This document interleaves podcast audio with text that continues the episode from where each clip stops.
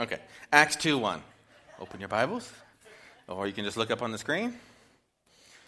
When the day of Pentecost had fully come, they were all with one accord in one place. And suddenly there came a sound from heaven as of a rushing mighty wind, and it filled the whole house where they were sitting. Then there appeared to them divided tongues as of fire, and one sat upon each of them. And they were all filled with the Holy Spirit, and began to speak with other tongues as the Spirit gave them utterance. Now I'm going to skip all the way down. It might be on the next page in your Bibles. Verse 41. It's the same day, just a little bit later. Then those who gladly received his word were baptized, and that day about 3,000 souls were added to them. Amen. I'm going to skip ahead a little bit in time, just a few weeks later, Acts 4.29. And Peter and John have just returned from being um, persecuted and um, whipped by the Sanhedrin, and now they're praying. Now, Lord, look on their threats and grant to your servants that with all boldness they may speak your word by stretching out your hand to heal, and that signs and wonders may be done through the name of your holy servant Jesus. And when they had prayed, the place where they were assembled together was shaken, and they were all filled with the Holy Spirit, and they spoke the word of God with boldness. Listen, all the believers. So we have that verse 431, 432. Now the okay, that's New King James, that's fine. Now the multitude of those who believed were of one heart and soul. That's an important verse. Revive us again, O Lord, is the name of this sermon series. People may have different definitions of revival. I think we all have a picture in our head of what revival looks like. When I say it, I have always meant an outpouring of the Spirit to such a degree that the presence becomes tangible and the miraculous becomes prevalent. I'm being waved at by Sean for some reason. Oh, no, okay. He's waving at somebody else. Okay. One of those awkward moments where someone's waving at you, but then you realize it's someone else. Okay. There's a wonderful description from a Methodist circuit rider. This is from a, a real camp meeting revival. It was called Cane Ridge, Kentucky, from way back in 1801. And you might appreciate this description. It reminds me a lot of what I saw when I went to Toronto in the mid 90s. Bear in mind before I explain this that um, anyone who was in Kentucky in 1801 was a very rough and tumble sort of person. They were usually like illiterate farmers who wanted free land. Uh, more often than not, they were somebody who was escaping from something, like the law was after them, or creditors were after them, and so they would flee west to get away from all their debts. This was like the roughest, toughest, wildest set of people you can imagine. Here's what happened at Cane Ridge. Quote, the noise was like the roar of Niagara. The vast sea of human beings seemed to be agitated as if by a storm. There are about 25,000 people there. I counted seven ministers, all preaching at one time, on stumps on wagons, and one standing on a tree which had fallen, in falling, lodged against another tree. I stepped up on a log where I could have a better view of the surging sea of humanity. The scene that then presented itself to my mind was indescribable. At one time, I saw at least 500 swept down in a moment, as if a battery of a thousand guns had been opened upon them. And then immediately followed shrieks and shouts that rent the very heavens. Doesn't that sound like a fun scene to be at? Of course, I shudder to think what uh, the basic sanitation situation was for 25,000 backwoodsmen out in the middle of nowhere before then the days of, uh, well, you can imagine. I don't need to go into detail on that. I think if one of them came up to me and wanted to lay hands on me, I might be like, well, you can just pray for me from where you are. Anointed chaos. That's what we often picture when we think of revival. But is that really the heart and soul of revival? I want to talk with you today about the heart and soul of revival. And there's a great description, there's a great definition of revival given by Charles Finney, who was the leading light of the Second Great Awakening. And before I read his definition, I want to tell you a little bit about Finney. He uh, preached to tens of thousands of people, and the places where he went through became so full of Christians that people derisively called them the burned over districts, because it was like they had just been burned over by the Holy Spirit, but they, they meant it as an insult. These burned over Christians. It was in New England and New York. And he changed the culture in that area so much in the 1830s and 40s that it changed voting patterns. You know, in America in the 1830s and 40s, for instance, abolitionism was an extreme position, but there were so many believers filled with the Holy Spirit in the burned over districts in order to win an election there, you had to oppose slavery. And they had to support treating Indians better. and oppose Freemasonry, which was very common back then. And so these, it was just full of Christians, and it changed the whole voting pattern. And a new political party rose up called the Whig Party, which was the precursor to Lincoln's Republican Party. So you can trace a direct line from the Second Great Awakening and Charles Finney to the Civil War and the abolition of slavery that grew up out of that in these burned over areas. Here's what Finney says about revival. He says, Revival is a renewed conviction of sin and repentance, followed by an intense desire to live in obedience to God. It is giving up one's will to God in deep humility. And in another place, he says, a revival is nothing else than a new beginning of obedience to God. You notice that Finney doesn't define revival as people being slain in the spirit here and there and all sorts of exuberant manifestations. This man who led one of the greatest revivals in our history, who popularized the term revival, he's the one that wrote the book called Notes on Revival of Religion, which is such a 19th century title but that's where the word comes from. He equated revival with repentance and obedience. And I think there's something there for us to think about. Now, let me ask you this Do we expect to see revival here in our valley? I do. Yes. And I expect to see a greater outpouring of the Holy Spirit, dare I say it, right here in this very room. If you believe, as I do, that revival is coming, you will agree that when it comes, we want to be ready. And someone might say, What do you mean, be ready? Here's what I mean. Paul wrote to Timothy, 2 Timothy 1 6, he said this in the NIV Fan into flame the gift of God which is in you through the laying on of my hands. And the NKJV, Stir up the gift of God which is in you through the laying on of my hands. What is the gift of God if not a move of the Holy Spirit in you? So, God, for his own inscrutable reasons, has ordained that we are in a position to steward or neglect the move of the Spirit. What an awesome responsibility He's given us. And sometimes I feel like, Lord, why don't you just do it and don't rely on us because people mess things up? Why don't you just do it? But He's God. He can do whatever He wants, and He wants to move through us as we steward what He's doing. Point one in stewarding revival, unity is a must. In stewarding revival, unity is a must. You know, as I've been saying, God can do whatever He wants. He can move however He wants and through whoever He wants.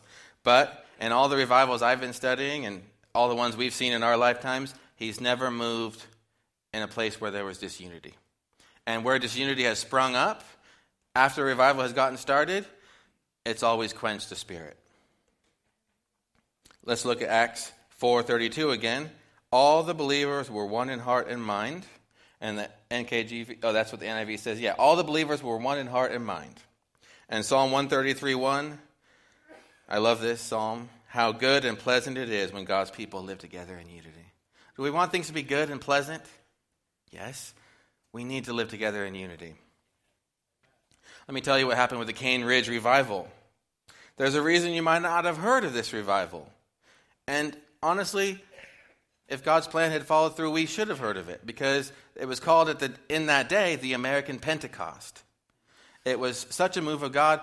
They didn't see the sort of things that happened at this revival for another hundred years till Azusa. Even the Second Great Awakening, it had a lot of salvation, but they didn't have the manifestation of the Spirit that was so prevalent at, the, at Cane Ridge. Nothing like that, all the way for another hundred years. But it only lasted a few weeks.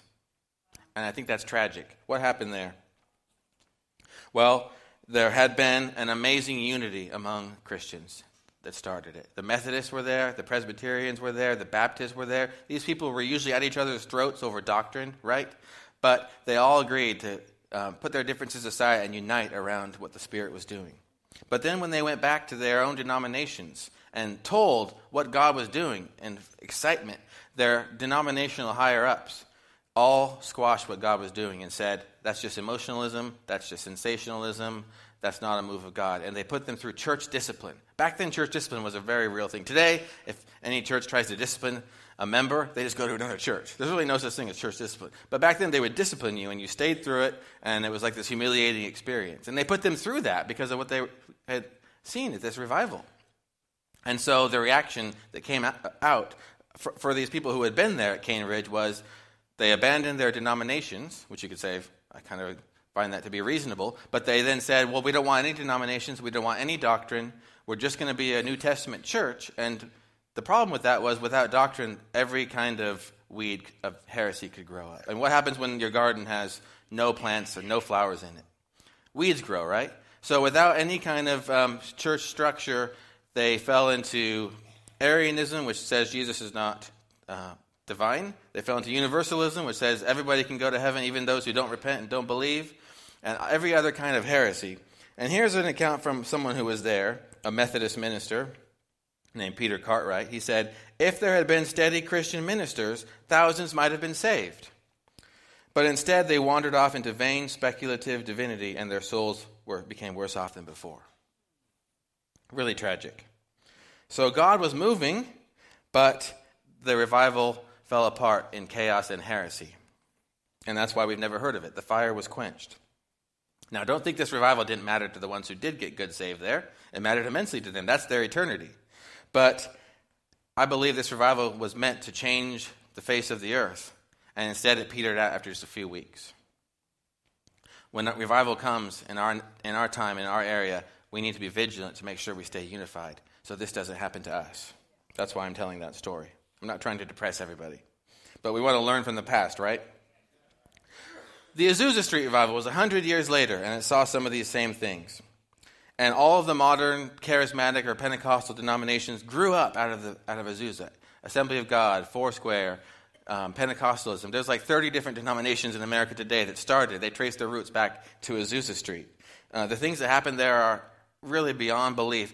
Creative miracles like limbs that would grow out, and uh, the, the dead rising. The, the pastor's wife didn't know how to play the piano, and she never had any lessons. And she sat down under the gift of the Spirit and just started playing beautifully. And she never lost the ability to play the piano. The Holy Spirit taught her in one second how to play the piano. Things like that. You should read about Azusa Street. But the, the big outpouring only lasted for three years.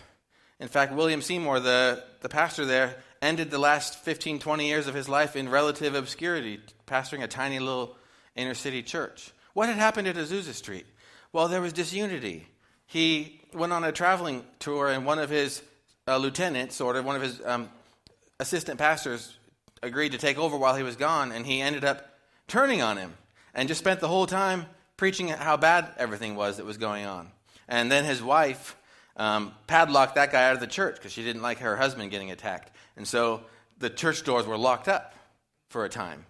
And then another trusted friend stole his mailing list. He had 200,000 subscribers. It was a huge publication nationwide, and it was all it was before computers, so had, he just had it written down. And someone uh, they fled to Portland with his mailing list, and what they did was they kept the publication going. They didn't tell anybody that they had hijacked it, and they just spent the rest of the time attacking Azusa Street. And he never got his list back.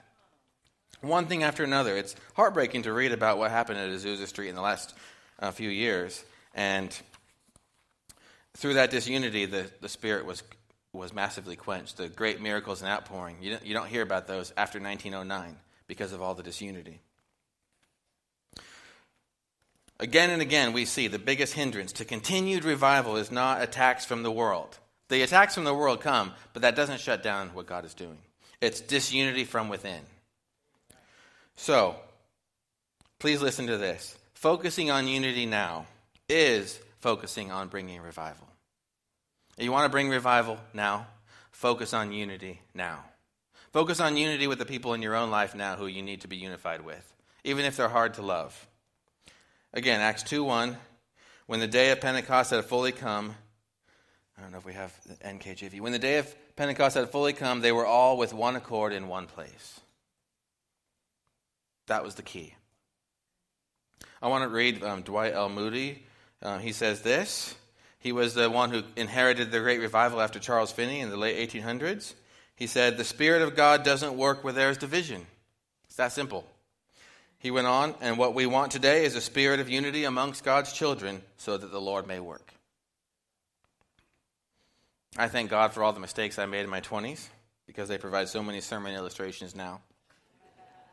You want to know how dumb I was in my early 20s? I thank you. I I did the 42 mile Rogue River Trail wearing sandals. That's how dumb I was. Thought to myself, why wear shoes? You can uh, with shoes, every time you walk through a creek, your feet get wet and your socks get wet, and it's it's really miserable. Every time you want to go swimming, you have to take your shoes off, take your socks off, swim, come back out, and you know how hor- horrible it is to put your socks on when your feet are kind of wet and sandy. I, would, I wanted to avoid that, so I thought, you know, what could go wrong with sandals? It solves all these problems.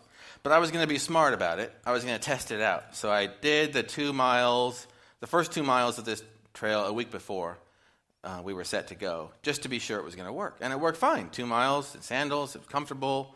It was wonderful. I thought, yes, this is so good. So I started on the trail with my friend, and the first two miles, again, went really well, but we were doing 10 miles a day. It's a 42 mile hike. And by the end of the first day, I had blisters all over my feet. Who knows there's a difference between doing two miles and doing 42 miles? Because apparently I didn't know that. By the end of the second day, 20 miles, I was limping in agony. The blisters were so bad. And luckily, we had brought duct tape because we didn't know what we were doing. And you don't really bring duct tape on a hike, but we did. So I wrapped my feet in duct tape like a mummy, and then I could put them in my sandals, and that's how I was walking. Thankfully, back then we didn't smartphones weren't a thing yet, so there's no picture of how dumb I looked. But it completely defeated the purpose of the sandals because I was wrapped in duct tape. Really painful to get off afterwards. Uh, the, on the upside, my friend thought it was hilarious. So I also needed better judgment in picking friends. More demanding conditions exacerbated a weakness that somehow wasn't evident under lighter conditions. Revivals bring many wonderful things, heavenly things, but they also bring attacks from without. Wolves in sheep's clothing from within, and pressures from within. If there's any disunity in a body before revival comes, the move of God will reveal those cracks. Disunity can undermine or even destroy what God wants to do. Disunity is what the enemy schemes for in the church. Did you know that? 2 Corinthians 2:10 Anyone you forgive, I also forgive. And what I have forgiven, if there was anything to forgive, I have forgiven in the sight of Christ for your sake, in order that Satan might not outwit us, for we are not unaware of his schemes. What is his scheme? To get them not to forgive. What's the solution? Forgive each other. My friends, now is the time to rid yourselves of all disunity. We must be one in heart and mind as we wait for the Spirit to fall. Many of you know I rent a house from New Song. The building next to me is a little church uh, that they're buying from our church. It's where we used to meet 20 years ago. And for years, uh, where I live was a youth house where they only had one meeting a week. And so this little church that's next to my house was in the habit of using my driveway and thinking of their driveway, thinking of my driveway as their driveway. And one of them told me the other day, it's a shared property. I was like, no, it's not a shared property. You have your lot. Here's the property line. I have my lot. This is my driveway. And they looked at me and they said, Are you really a pastor? they park in my driveway behind my car and they block me in. Their parking lot fills up during their services, and I can't get their people to stop parking and blocking my car in. Even during the week when they want to bring things into their church. There's a little door that they love to use. It's right off of my driveway. And so they pull in behind my car and they bring their stuff in, but then they forget that they parked there. And I've been walking around their church banging on the doors and windows trying to get them to come out. And sometimes they don't even come out. So I'm, I'm trapped in my driveway. It's really great. It's really exciting. So I find them, when I finally find them, I say, you know, hey, you're in my driveway. I need you to move your car. Please stop parking in my driveway. Oh, I was just bringing something in. Well, please stop parking my driveway. Even if you're bringing something in, park in your church parking lot. Are you really a pastor? this weekend they're celebrating their 23rd anniversary. So their pastor asked me if they can have my driveway for their get together. And I agreed. So the other night, their ladies were outside having a great time cooking tamales, a 30 gallon pot of tamales, just off my driveway. So that was nice of them stay on their side. But um, it was right outside my window where I sleep. And they're having a great time. They're laughing and talking and cooking their tamales. It was 2 in the morning. And I'm lying there in my bed, listening to their talk.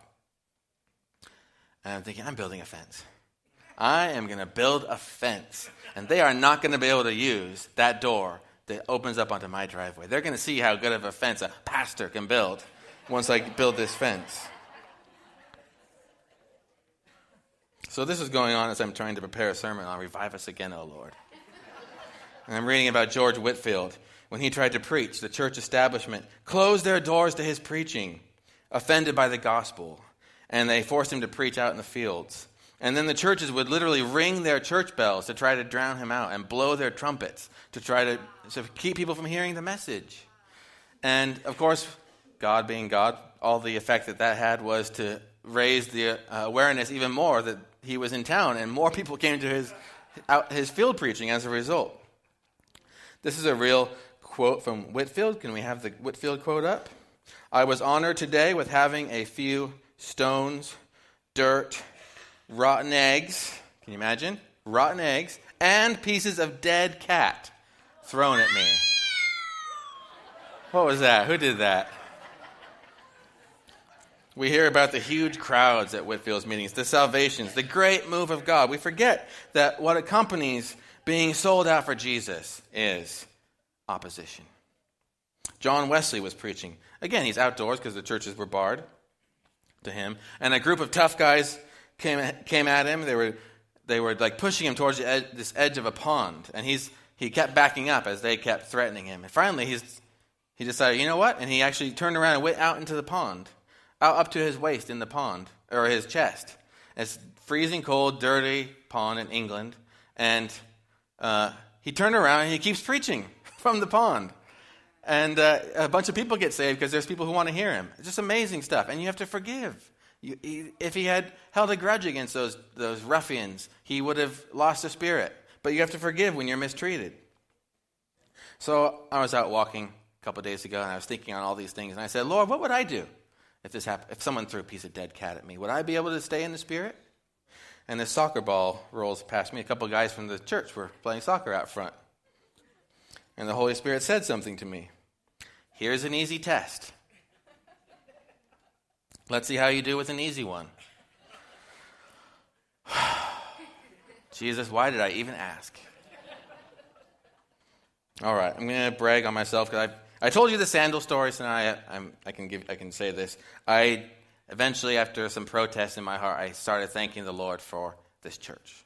I started thanking the Lord. I know you shouldn't brag on yourself, so this is your chance to forgive me and show me Christian charity. I thanked Him for the easy testing ground. If I can't even love them and get along with them, when frankly they're actually very wonderful people, they brought me a whole plate of tamales later. They're really nice.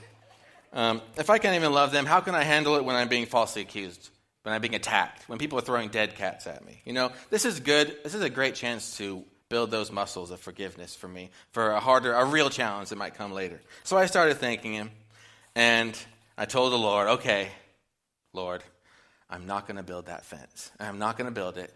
And we're just going to have to keep working it out, and I'm going to have to keep forgiving them. It's going to be okay. And I do park my car right in the front of my driveway now. So somebody was, I, I do do that. But the problem is there's a tree there, and I have now my car is always covered in bird poop. But give and take. Okay. Do you know anyone who, metaphorically speaking, parks in your driveway and blocks you in? Is there anyone who's cooking tamales right outside your window at two in the morning? Figuratively, figuratively speaking. If so, thank God for them. In fact, I'm going to give you five seconds right now. Thank God for them right now. That's all it takes. Five seconds is all it takes. This will open the door for the move of God in your life like never before. And corporately, as we all become a church that gets in the habit of this, it will open the door for the move of God in our body like never before. We will be ready for the enemy's schemes, won't we? He's not going to get us to hang on to unforgiveness. It'll be a lot harder for him to quench the fire when we are completely unified. If we're completely unified, the only thing we have to worry about then is sin. Which that's easy. We can we can not sin. Right? Everyone's like, "Oh, I don't know."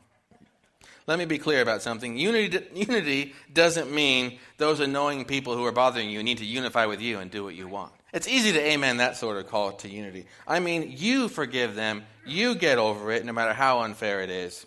You forgive them and forget it. It's more important right now to be loving than to be right. It's more important to be loving than to claim our rights. 1 Corinthians 6 7 Paul says this the very fact that you have lawsuits among you means you have been completely defeated already. Why not rather be wronged? Why not rather be cheated? What does defeat look like in the kingdom? Disunity. That's what it looks like. That's defeat. So let me ask you if that's defeat, what does victory look like? Thanking God for people who are hard to love. I'm going to end that there. I'm going to go on to point two, and I only have two points, and I only have two minutes. The purpose of revival is to sanctify the church and save the lost. The purpose of revival is what? To sanctify the church and save the lost. You know, I've always liked it when people who used to be alcoholics or used to be drug addicts say, you know, they get delivered and they say something like, uh, Jesus is my high now. Jesus is my drug of choice. I've always liked that. Uh, but only as long as they're not just seeking a spiritual high. If all we're seeking is a spiritual high, we're missing the point of revival. Now, don't get me wrong, because some of you are thinking about this. I can feel the wheels turning in the room. The presence is a good thing. Seeking the presence is a good thing. Traveling to where you know the presence is being manifest in a special way is a good thing. That's all okay. My dad and I in the mid 90s drove 3,000 miles across the country to Toronto to see what was going on there in the mid 90s and to experience that revival and bring it back to New Song. And, you know, he made, this, he made me drive the speed limit. I was 16. And for a 16 year old boy who has inherited the genetics I've inherited from my mother. To drive the speed limit was a trial by fire. Both ways. But we wanted the presence, okay? So go ahead and want that. But we need to remember the reason he fills us with streams of living water is not so that we can bottle it up. John 7:38 Whoever believes in me as scripture has said rivers of living water will flow from within them. Why does he fill you with streams of living water? so that it will flow out of you to a dry and thirsty world, right? We're not just chasing a feeling. We should be hungry for revival, at least in part because we're hungry to see the lost saved and the church sanctified. So go ahead and love the presence. Love being slain in the Spirit, being drunk at 9 in the morning in the Holy Spirit. Stumbling around laughing and weeping tears of joy. I love those people when I see that. I want to do that too. Love all of that and desire it as part of a deeper desire to see the church sanctified and the lost saved. We all know our church is an evangelistic church. I don't speak for my dad, but I expect he agrees with me that we would rather see one sheep who was on the path to hell get saved than 99 sheep who were already saved get slain in the spirit. The only exception I would make for that is if the 99 sheep who got slain in the spirit became so sanctified and delivered that they went out and got a bunch more people saved then it would be worth it. Are we out of sync with the great revivals of history when we say salvations are paramount? Let's look at Acts 2. They got blasted by the Spirit in the greatest outpouring ever. And that same day, that very day, they led 3,000 people to Christ. Acts 4:31. We've already read this. When they had prayed, the place where they were assembled together was shaken, and they were all filled with the Holy Spirit. And what followed after? It says, they spoke the word of God boldly. Here's John Wesley, First Great Awakening. You have one business on earth to save souls. That's what he said. He said, Give me 100 preachers who fear nothing but sin and desire nothing but God, and I care not a straw whether they be clergymen or laymen. Such alone will shake the gates of hell. This is George Whitefield. If your souls were not immortal, and you in danger of losing them, I would not thus speak unto you but the love of your souls constrains me to speak. God forbid that I should travel with anybody a quarter of an hour without speaking of Christ to them. This is Charles Finney, Second Great Awakening. It is the great business of every Christian to save souls. He said, quoting Proverbs 11, those, he said this, He that winneth souls is wise. Those are the best educated ministers who win the most souls wherever sinners are not being saved and believers sanctified, there's a lack of Holy Spirit power. And this is from D.L. Moody. He was wonderfully blunt. Talk about blunt. He was as blunt as Jesus.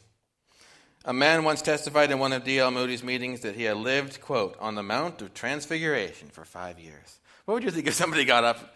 I have lived on the Mount of Transfiguration for five years, kind of bragging.